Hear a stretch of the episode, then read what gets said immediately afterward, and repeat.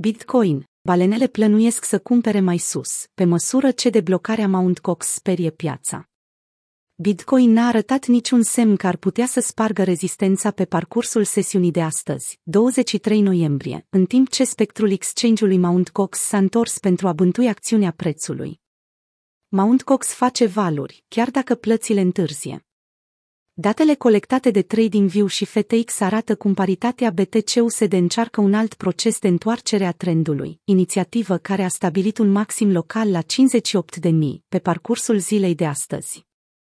Revenirea la 55.300, zona unde prețul găsește momentan suport, vine odată cu evenimentele din cadrul procesului de reabilitare al Mount Cox, despre care reprezentanții au publicat inițial în 16 noiembrie.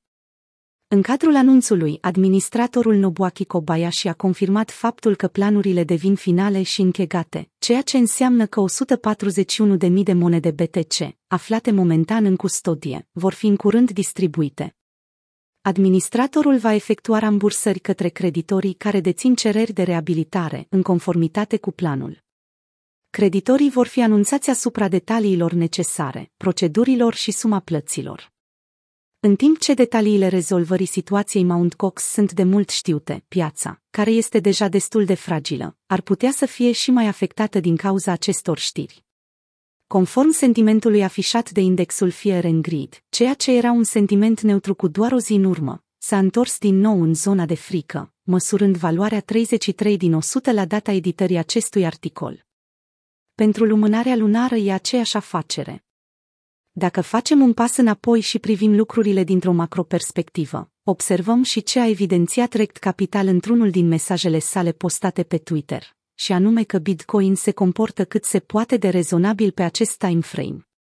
După ce octombrie a realizat cea mai înaltă închidere din toate timpurile pe timeframe-ul de o lună, piața s-a hotărât că cel mai bine ar fi să testeze din nou suportul lunii precedente. După cum s-a obișnuit pe parcursul perioadelor corective, investitorii cu volum mare de pe exchange-uri păreau că pariază pe faptul că prețul își va reveni.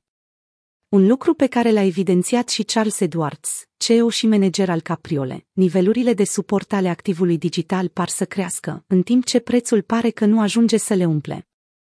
Balenele de pe Bitfinex își măresc din nou zona de cerere, a spus traderul printr-un mesaj, însoțit de un grafic care afișează 54K ca fiind zona de interes, în loc de 50K.